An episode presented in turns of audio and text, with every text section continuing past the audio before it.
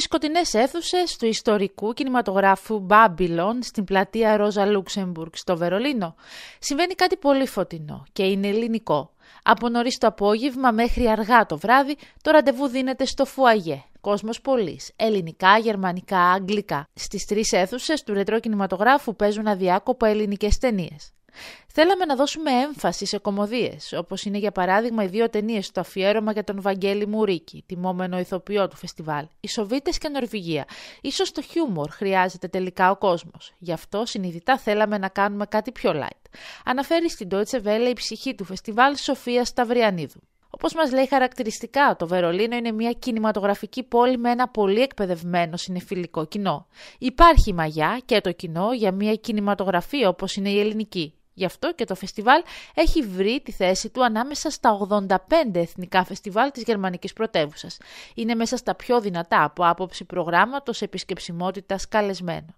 Οι ταινίες που προβάλλονται φέτος έχουν κάποια κοινά χαρακτηριστικά. Κοινωνική ευαισθησία, διαπροσωπικές σχέσεις, έρωτας και πάνω απ' όλα οι περίεργες σχέσεις εντός της Αγίας Ελληνικής Οικογένειας. Όπως μας λέει η Σοφία Σταυριανίδου, σε πολλές ταινίες βλέπουμε φέτος την οικογένεια και τις σχέσεις μέσα στον κοινωνικό ιστό. Μια τέτοια κωμωδία είναι το Blackstone του Σπύρου Ιακωβίδη για την θρυλική Ελληνίδα μάνα ή το Άκουσέ με της Μαρίας Ντούζα που έχει να κάνει με την οικογένεια σε ένα απομακρυσμένο περιβάλλον και μάλιστα με πρωταγωνίστρια μια βαρύκοη κοπέλα. Ή το Εκεί που μένουμε του Σωτήρη Γκορίτσα που προβλήθηκε μάλιστα στα εγγένεια του φεστιβάλ. Μια ταινία για τη δύσκολη σχέση πατέρα-γιου που μετά από περιπέτειες σε μια ιδιότυπη ταινία δρόμου καταλήγει στην αγκαλιά και τη συμφιλίωση. Το πρόγραμμα είναι πλούσιο για όλα τα γούστα, δύσκολο να ξεχωρίσεις πρόσωπα και ταινίες. Αργά όμως μέσα στη σκοτεινή βερολινέζικη νύχτα που έχει ταυτιστεί με τα θρυλικά κλαπ και την ηλεκτρονική μουσική, έλαμψε και ένα ντοκιμαντέρ για την ηλεκτρονική μουσική του Βερολίνου, τους ντι τζέι και τα κλαπ της γερμανικής πρωτεύουσας που σήγασαν την περίοδο της πανδημίας.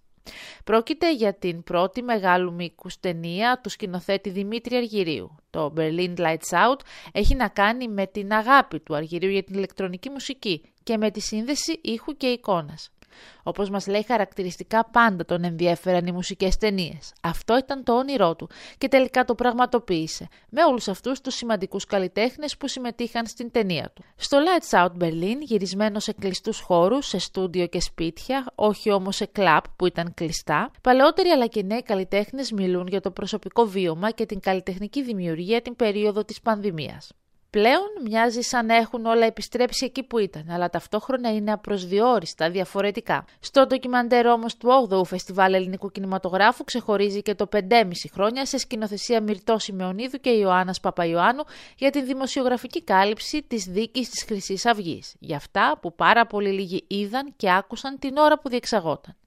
Στην ταινία καταγράφεται αυτό που είπαν, αλλά κυρίως αυτό που ένιωσαν οι άνθρωποι που βίωσαν αυτό το φοβερό γεγονός, σημειώνει η Σοφία Σταυριανίδου. Μια ταινία ντοκουμέντο με μαρτυρίες δημοσιογράφων και φωτορεπόρτερ που κάλυπταν τη δίκη αδιάλειπτα. Μια ταινία από πρώτο χέρι για τη φρίκη της ακροδεξιάς βίας, αλλά και για τον κοπιώδη αγώνα των θυμάτων για δικαίωση. Από το Βερολίνο για την Deutsche Welle, Δημήτρα Κυρανούδη.